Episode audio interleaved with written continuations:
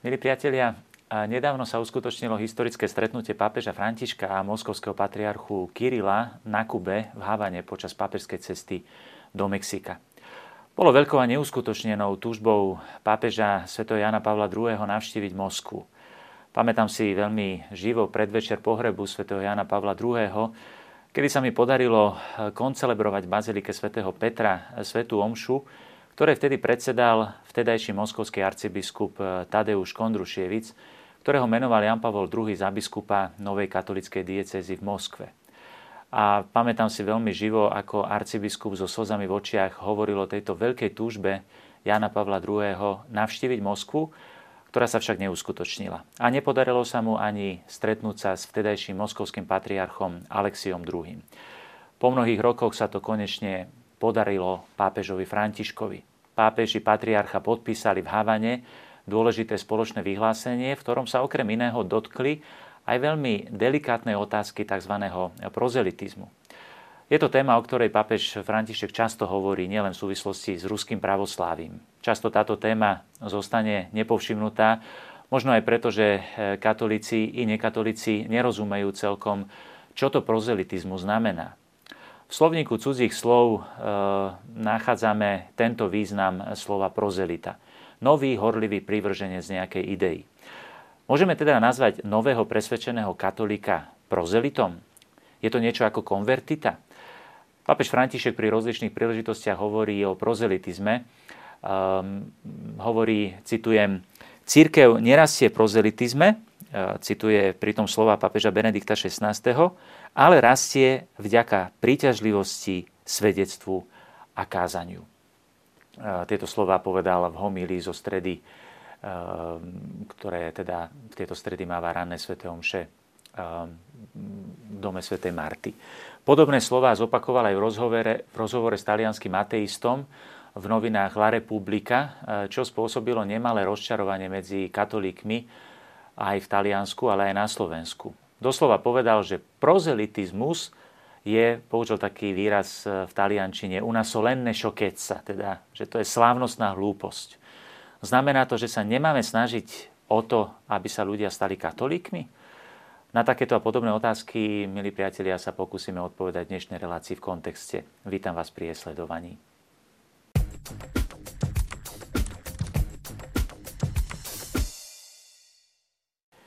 Téme prozelitizmu som sa venoval už v lete roku 2014 aj na našej stránke eh, internetovej www.vkontexte.sk. A um, téma prozelitizmu je však stále nanovo aktuálna aj v súvislosti s blahoslavenou matkou Terezou, ktorá, ako sme videli minule, bola okrem iného obvinená práve aj z prozelitizmu, Otázka prozelitizmu je aktuálna aj v súvislosti so vzťahmi medzi katolickou církvou a ruským pravoslávim, ako sa ukázalo v spoločnom vyhlásení pápeža Františka a moskovského patriarchu Kirila. Pokúsme sa teda pozrieť na prozelitizmus v kontexte viery, v kontexte jej šírenia a v kontexte ekumenizmu. Všimneme, všimneme si najprv učenie viery o církvi. V tomto kontexte sa potom môžeme lepšie pozrieť na problém prozelitizmu ako neautentického šírenia viery, a získavania nových členov církvy. V Ježišovom dialogu viery s Petrom pri Cezarej Filipovej vidíme takúto myšlienkovú líniu. Vidíme tam e, Ježišovú identitu, to sú tie slova Ježišove, za koho ma pokladáte vy? A potom e, otázku církevnej identity, kedy pán Ježiš naznačuje, ty si Peter skala a na tejto skale postavím svoju církev. Mnohí ľudia nevidia problém v prvej časti rozhovoru. Uvedomujú si, že podstatou kresťanstva je Ježišova identita, jeho Božie synovstvo je dôležité vyznať Ježiša Krista a nemajú s tým problém ani pri šírení viery. Treba uveriť v Ježiša. Druhá časť je však pre mnohých problematická. Často ju prehliadajú. Ježiš poukazuje na to, že jeho identita, jeho osoba so všetkým jej bohatstvom je zverená cirkvi, postavená na Petrovi, postavené na Petrovi, ktorý je nositeľom úradu jednoty cirkvi. Ježiš poukazuje na to, že jeho identita, jeho osoba je neoddeliteľná od cirkvi. Svetý Pavol túto organickú jednotu neskôr vyjadrí tým nádherným silným obrazom tela. Církev je Ježišovo tajomné telo, organicky spojené s ním ako hlavou. Církev nie je nejakou chimérou, niečím abstraktným, ale niečím veľmi konkrétnym, vteleným, ako sa vyjadril aj druhý Vatikánsky koncil. Táto jediná církev, ktorú náš spasiteľ po svojom skriesení zveril Petrovi, čítame v Lumen Gentium, aby ju viedol, pover, pover, poveriac ho ako aj ostatných apoštolov, aby ju rozširovali a spravovali, pretrváva v katolíckej církvi. A potom pokračuje, e, táto katolická církev je vedená nástupcom Petrovým a s ním spojenými biskupmi. Čo to znamená? Katechizmus hovorí, že dokonalá plnosť prostriedkov spásy sa dá dosiahnuť jedine pomocou katolíckej cirkvi Kristovej, ktorá je všeobecným nástrojom spásy. Teda ehm, byť katolíkom e, je veľká vec a veľké privilegium. Ale samozrejme nestačí byť katolíkom, teda patriť formálne do katolíckej cirkvi, formálnou príslušnosťou. Patriť do cirkvi treba aj srdcom. Ehm, hovorí ďalej druhý vatikánsky koncil, ehm, sa nespasí, kto je síce privtelený k církvi, ale nezotrvá v láske, teda v posvedcúcej milosti. Lebo ten zostáva v cirkvi iba telom, ale nie srdcom. Všetci synovia a dcery cirkvi nevšak nezabúdajú, že svoje jedinečné postavenie majú pripisovať nie svojim zásluhám, ale zvláštnej milosti Kristovej a ak s ňou nebudú v súlade ich myšlienky, slova a skutky, nielenže sa nespasia, ale aj budú prísnejšie súdení. A my sa môžeme pýtať, e, a čo nekatolíci? Mm, čo tí kresťania, ktorí nepatria do katolíckej cirkvi? Videli sme to už aj v našej relácii v predchádzajúcich častiach. Katechizmus hovorí, že viaceré prvky e, posvedcovania a pravdy jestujú aj mimo viditeľných hraníc katolíckej cirkvi. Písané slovo Božie, život milosti, viera, nádej, láska a iné vnútorné dary Ducha Svetého i viditeľné prvky Kristov duch využíva tieto církvy a církevné spoločenstva ako prostriedky spásy, ktorých účinnosť pochádza z plnosti milosti a pravdy, ktorú Kristus zveril katolickej církvi. E, môžeme teda povedať, e, milí priatelia, že všetky církvy majú v menšej či väčšej miere, podľa katolického náhľadu, účasť na katolickej plnosti. Nesmieme na ne pozerať ako si z hora, pohrdavo a odmietavo, ako by išlo o našich nepriateľov. To nie je postoj katolíckej cirkvi. Rešpektovať autentické prvky života nekatolických kresťanov však neznamená zľahčovať fakt, že plnosť prítomnosti Krista a jeho prostriedkov spásy eh, je v katolíckej cirkvi. Poslanie získavať učeníkov a novovercov dal cirkvi sám Ježiš tým poslaním, Choďte teda, učte všetky národy a krstite ich v mene Otca i Syna i Ducha Svetého a naučte ich zachovávať všetko, čo som vám prikázal, ako to čítame napríklad v Matúšovom evanieliu. Ten výraz učte po grecky doslova znamená, môžeme to preložiť doslova, získavajte mi učeníkov zo všetkých národov. Mali by sme sa snažiť, aby mnohí objavili katolickú církev ako prístav, do ktorého smerujeme, ako skalu, v ktorej nachádzame plnosť Kristovej identity, v učení viery i mravov, v kresťanskom živote, vo sviatostiach a v kulte živému Bohu. Privádzať ľudí do církvy je súčasťou evangelizácie, ale podľa pápeža Františka nemáme to robiť na spôsob prozelitizmu. Církev nerastie prozelitizme, ale rastie vďaka príťažlivosti svedectva kázaniu. Skúsme si teda teraz všimnúť bližšie, čo to znamená prozelitizmus. Ten výraz e, prozelitos e, nachádzame aj vo Svetom písme. E, Grécky výraz prozelitos znamená ten, kto príde na nejaké miesto, teda cudzinec, príšelec. Prozelita je teda niekto, kto prebýva v cudzej krajine a udomácni sa tam, no zostáva cudzincom. V Biblii sa toto slovo používa v súvislosti s cudzincami, ktorí prijali židovské náboženstvo, hoci neboli Izraeliti. Ale rozlišovali sa dva druhy prozelitov. Tí, čo prijali obriezku a teda zachovávali celý Mojžišov zákon, teda hoci boli cudzinci, nežidia, tak sa stali e, náboženským spôsobom, sa stali členmi vyvoleného národa. A potom tzv. prozeliti brány, ktorí prebývali medzi Židmi, hoci neobrezaní, zachovávali sedem základných predpisov. Pre lepšie pochopenie slov pápeža Františka si všimnime aj Ježišove slova o prozelitizme. Ehm, čítame ich v, ehm, v Evangeliu podľa Matúša, 23. kapitole, kde pán Ježiš hovorí, beda vám, zákonníci a farizei, pokryci, lebo obchádzate more i zem, aby ste získali jedného novoverca. A tam používa práve ten výraz prozeliton, aby ste získali jedného novoverca keď sa ním stane, urobíte z neho syna pekla dva razy horšieho, ako ste sami, hovorí pán Ježiš. Ježiš teda podobne ako papež František varuje pred povrchným príjmaním náboženstva, ktoré človeka neformuje, ale skôr deformuje. Ide o vonkajškové, formálne prijatie náboženstva. To papež František nazýva, že to je slávnostná hlúposť. Prozelitizmus bol v podstate, môžeme povedať, priatelia, e, istým dôsledkom náboženskej prázdnoty Židov, ako o tom hovoril Ježiš sám.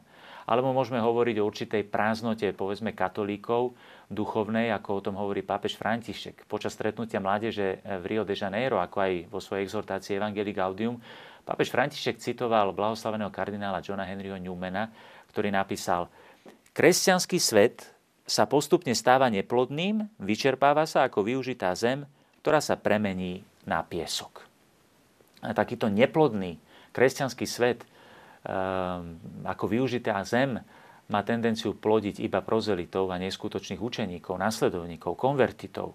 Ježiš nás učí získavať učeníkov a naučiť ich zachovávať všetko, čo nám on zanechal, a nie akési sekularizované a vyprázdnené kresťanstvo.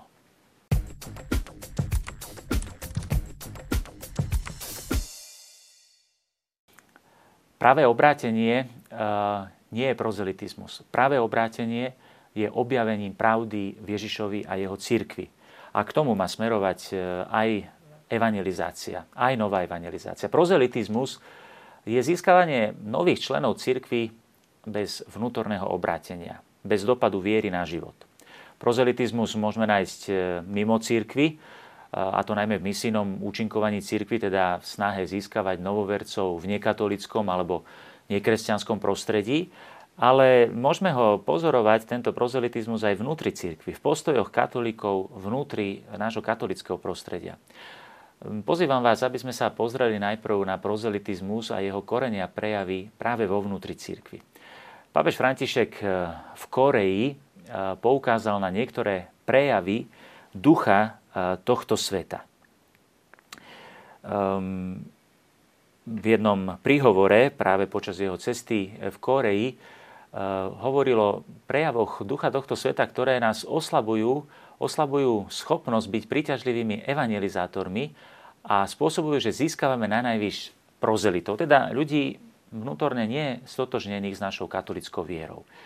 Priatelia, uvediem ešte niekoľko takých názorných príkladov, eh, ktoré by nám lepšie ilustrovali to, o čom hovorí pápež František takéhoto prozelitizmu vnútri cirkvi, teda takéto povrchnosti v snahe získavať nových katolíkov alebo aspoň zachovať cirkvi tých katolíkov, ktorí v nej už sú.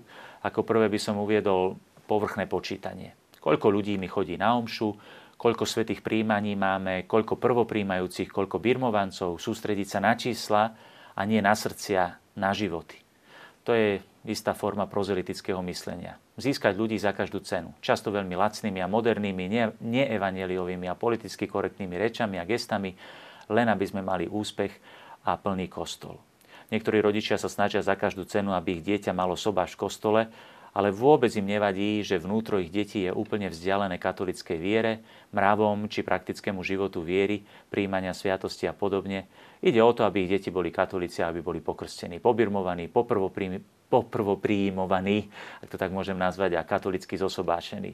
Pritom cez tieto sviatosti iba prejdú, ako sa vyjadril istý politik. Toto je prozelitizmus, vonkajškové povrchné zaradenie sa do katolickej cirkvi. Mnohí katolíci majú možno aj takú úprimnú snahu, aby sme nestratili ľudí, najmä mladých, aj nám kňazom kladú na srdce, aby sme ich neodradili požiadavkami, ako je napríklad nezmyselná pre nich dôsledná príprava k sviatostiam a podobne, len aby sme ich nestratili. Niekedy sa pýtam, a už sme ich vôbec získali? E, často sú rodičia najväčšou prekážkou našej práce s deťmi či mladými. Niekedy sa s nimi v cirkvi skôr povrchne hrajkáme prostredníctvom modných výstrelkov, pletkami a zábavkami, zážitkami a podobne. Ide nám povrchne len o to, aby sme um, zostali aby aj oni, teda títo naši mladí ľudia zostali, ale nie aby nasledovali Ježiša vtelenú pravdu, aby ho spoznali, aby mu uverili, aby spoznali dôvody viery. Chceme, aby mladí chodili do kostola, ale nevieme im rozprávať o kráse našej viery.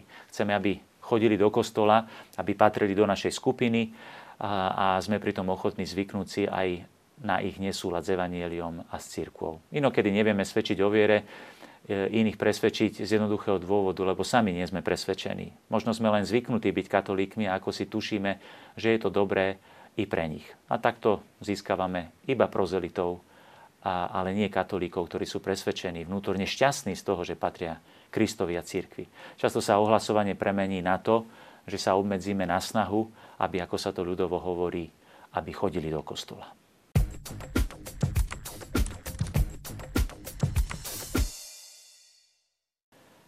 Priatelia, všimnime si teraz prozelitizmus e, v misijnom úsilí ohlasovať vieru v prostredí, ktoré nie je kresťanské. Alebo je e, kresťanské, ale nie, e, nie je katolické. Pod prozelitizmom v misijnom úsilí cirkvi myslíme používanie nečestných prostriedkov, ktoré navádzajú ľudí, aby prešli k inej viere, popierajúcich náboženskú slobodu alebo ich tradície. Tými nečestnými prostriedkami môžu byť napríklad nejaké výhody. Napríklad zdravotná starostlivosť a opatiera, výchova, vzdelanie, sociálna pomoc a podobne. Prozelitizmom by bolo, keby napríklad církev v misijnom prostredí zakladala inštitúcie poskytujúce zdravotnú, sociálnu alebo výchovnú starostlivosť, napríklad v krajinách tretieho sveta, kde štát takúto starostlivosť nie je schopný poskytnúť. A církev by využila, respektíve zneužila túto odkázanosť ľudí na takúto službu, aby ich, e, tak povediac, lanárila do katolíckej církvy, prípadne dokonca si to dávala ako podmienku na poskytovanie takéto starostlivosti. To by boli nečestné prostriedky na získavanie novovercov, ktorí by sa stávali novými členmi cirkvi len preto, že im z toho plynú výhody. Samozrejme, treba zdôrazniť, že nie je prozelitizmom, ak církev koná prostredníctvom svojich inštitúcií, reholných spoločenstiev, misijných pracovníkov takéto dielo lásky a služby a osloví tým srdcia, ktoré aj vďaka tejto službe lásky prejavia túžbu lepšie spoznať kresťanskú a katolickú vieru. Nechajú sa ňou vnútorne osloviť a otvoria pre ňu svoju slobodu a srdce, vtedy určite nejde o prozelitizmus. Ide o autentické kresťanské svedectvo, k akému nás vyzýva Ježiš, e, keď hovorí, budete mi svetkami až po samý kraj zeme. Takto podľa slov pápeža Františka skutočne rastie církev nie e, vďaka prozelitizmu, ale vďaka príťažlivosti, svedectvu a kázaniu. Že je to, je to svedectvo, ktoré oslovuje človeka vnútorne. Celkom špecifickým problémom je však otázka prozelitizmu v súvislosti s pravoslávím v Rusku. V spoločnom vyhlásení pápeža Františka a moskovského e, patriarchu Kirila, e, ktoré bolo podpísané v Havane, e, v bode číslo 24 čítame. Pravoslávnych a katolíkov zjednocuje nielen spoločná tradícia církvy prvého milénia, ale tiež misia hlásať Kristovo evanielium v dnešnom svete. Táto misia v sebe zahrania vzájomný rešpekt voči členom kresťanských spoločenstiev a vylučuje akúkoľvek formu prozelitizmu. Čítame eh, v bode 24 tejto deklarácie, ktorú podpísal pápež František spolu s patriarchom eh, Kirilom. Eh, čo si máme predstaviť pod prozelitizmom práve v tejto súvislosti? Akým spôsobom by sme mohli vidieť prozelitizmus napríklad pri ohlasovaní e, viery a, teda, a najmä teda v ekumenickom dialogu medzi pravoslávnou a katolickou církvou v Rusku. Je potrebné vidieť širší kontext týchto vzťahov medzi pravoslávnou a katolickou církvou v Rusku.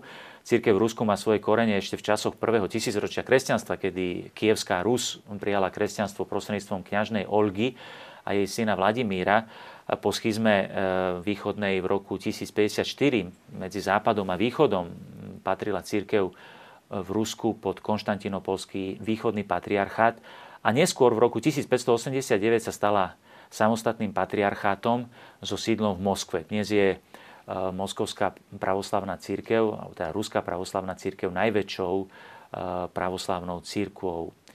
Teda církev v Rusku je veľmi starobilá počas komunizmu bola vystavená obrovským represáliám a prenasledovaniu. Prítomnosť katolíkov v Rusku má tiež svoje dejiny. E, mnohí katolíci v Rusku majú polský, litovský, nemecký, francúzsky pôvod. V Rusku existuje rímskokatolická církev i grécko-katolická církev i církev, ktorá sa považuje za pravoslávnu církev zjednotenú s Rímom. Duchovne sa táto církev odvoláva na postavu Vladimíra Soloviova z 19. storočia, ktorý veril, že môže byť katolíkom a pritom formálne zostať pravoslávnym. nikdy oficiálne skutočne nepre, neprestúpil do katolíckej cirkvi a pravoslavní ho dodnes považujú za pravoslavného, ale cítil sa byť katolíkom. Pravoslavná církev ho skutočne považuje za pravoslávneho a je veľmi inšpiratívnym mm, príkladom pre e, ekumenizmus, ako o ňom hovorí církev aj katolická dnes. Sviatosti zomierajúcich prijal Vladimír Soloviov od katolíka. Po pade komunizmu v Rusku e, pôsobia viaceré katolické inštitúcie, reholné spoločenstva. Katolická církev v Rusku rastie. V roku 1991 ehm, bola znovu zriadená aj štruktúra katolíckej církvy. Svetý Jan Pavol II menoval moskovského katolického arcibiskupa Kondrušievica a teraz je moskovským arcibiskupom Talian e, Paolo Pezzi. E, pravoslavná církev dnes považuje práve prozelitizmus za základnú prekážku dialogu medzi katolickou církvou a pravoslávim. V Ruskej pravoslavnej církvi je prepojenie ruského národa a ruskej kultúry, ruských dejín s pravoslavnou církvou oveľa intenzívnejšie, než si my katolíci vieme predstaviť. Katolická církev je pre mnohých pravoslávnych v prvom rade vnímaná ako niečo cudzie, niečo neruské. V roku 2002 vypracovalo oddelenie Moskovského patriarchátu, um, oddelenie pre vzťahy so zahraničím, dokument s názvom Katolický prozelitizmus medzi pravoslávnym obyvateľstvom v Rusku. No, v tomto dokumente sa tvrdí, že prozelitizmus je základnou prekažkou dialógu s katolickou církvou. Je to dokument z roku 2002 tento dokument analizuje prítomnosť a činnosť katolíckej cirkvi v Rusku s obavami. Pravoslavie považuje za prozelitizmus nielen získavanie katolíkov nečestnými prostriedkami, ako sme o tom práve hovorili, ale odvoláva sa na to, čo nazýva kanonické teritorium Ruskej pravoslavnej cirkvi. Odvoláva sa pritom na slova svätého Pavla. A usiloval som sa hlásať evanielium nie tam, kde bolo Kristovo meno už známe, aby som nestával na cudzom základe. Čítame v liste Rímanom. Teda hovoria, že katolíci stavajú v Rusku na pravoslavnom základe a tak robia prozelitizmus v kresťanskej krajine. Katolíci zasa poukazujú na postupné odkresťančenie Ruska aj pod vplyvom komunistických represálií a na to, že mnohí Rusi strácajú kresťanskú identitu, lebo ich pravoslavie nevládze osloviť a pýtajú sa, či je lepšie, aby boli neveriaci, než aby sa stali katolíkmi. Je známa kniha katolického kňaza, ktorý už roky pôsobí v Rusku, otca Bernarda Antonínyho s názvom Čo si myslím o prozelitizme, v ktorej hovorí, že treba hľadať delikátnu čiaru medzi ohlasovaním, misiami a prozelitizmom. Pravoslavná kritika hovorí, že katolíci nerešpektujú kanonické územie pravoslavnej církvy. Ak katolíci vyhlasujú, že pravoslavná církev je sesterská církev, ako o tom hovorí druhý vatikánsky koncil, s ktorou zdieľame jedno spoločné tisícročie, tak potom nechápe, prečo nerešpektuje jej nároky v Rusku. Aby sme možno tomu lepšie porozumeli, tomu kanonickému teritóriu, spomíme si len na pôsobenie svätých Cyrila a Metoda na Veľkej Morave a na problém kanonického teritória, na ktorom pôsobili. Veľká Morava vtedy spadala do teritória západného rímskeho patriarchátu kým Cyrila Metod pochádzali z východného konštantinopolského patriarchátu. A franskí kňazi eh, a hierarchia sa právom ohradzovali, že či majú na to právo. A práve preto svätý Cyrila Metod išli do Ríma, aby obhajili svoje pôsobenie na Veľkej Morave a získali tak odobrenie rímskeho pápeža.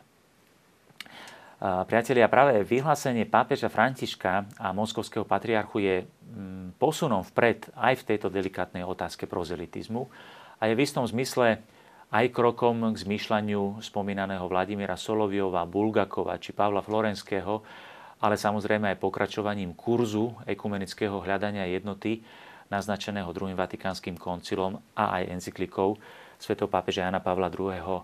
Ut unum sint. Um, všimnime si ale teda ešte ďalej uh, tento text uh, deklarácie v spomínanom 24. bode a v nasledujúcich. Pravoslávnych a katolíkov zjednocuje nielen spoločná tradícia cirkvy prvého milénia, hovorí patriarcha Kiril a papež František, ale tiež misia hlásať Kristovo evanielium v dnešnom svete. Táto misia v sebe zahrania, zahrania vzájomný rešpekt voči členom kresťanských spoločenstiev a vylučuje akúkoľvek formu prozelitizmu. Nie sme konkurenti, ale bratia. A od tohto konceptu musia byť vyvodzované všetky naše vzájomné činy i činy voči vonkajšiemu svetu. Povzbudzujeme katolíkov i pravoslávnych zo všetkých krajín, aby sa naučili spoločne žiť v miery a láske a aby jedni o druhých rovnako zmýšľali. Nedá sa teda akceptovať používanie nečestných prostriedkov, že vidíme, že tu spomína sa v tomto vyhlásení o tých nečestných prostriedkoch, o ktorých sme hovorili, ktoré navádzajú veriacich, aby prešli od jednej cirkvi k druhej, popierajúcich náboženskú slobodu alebo ich tradície. A potom je citát, ktorý sme tiež spomínali, sme povolaní, aby sme uviedli do praxe nariadenie Apoštola Pavla.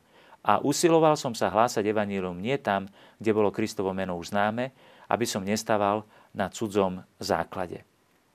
Teda otvára túto delikátnu otázku a vyzýva k tomu, aby sme um, premysleli a hlboko s takou citlivosťou a delikátnosťou uvažovali nad tým, ako uskutočňovať napríklad e, novú evangelizáciu aj v samotnom Rusku a v akej spolupráci môžu e, naši katolickí e, misionári či už rímskeho alebo byzantského obradu pokračovať vo svojej práce, práci pre dobro a spásu duší ale zároveň rešpektujúc tak e, veľkú tradíciu a bratskú sesterskú lásku e, medzi týmito církvami. V minulosti sa veľká časť pravoslávnych zjednotila s katolickou církou a vznikla tak aj grécko-katolická církev, teda katolická církev byzantského obradu, čo pravoslávni videli ako schizmu týchto katolíkov a nazývajú ich uniati a považujú to tiež za prozelitizmus. Spoločné vyhlásenie sa dotklo aj tejto citlivej otázky o ktorej môžeme hovoriť e, snáď ešte v budúcnosti, pretože je to tiež veľmi dôležitá otázka. Teším sa na naše ďalšie stretnutia v relácii v kontexte. Svoje impulzy, návrhy a pripomienky nám zasielajte na naše kontakty uvedené, e-mailové alebo pomocou textovej správy na telefónne číslo. Dovidenia.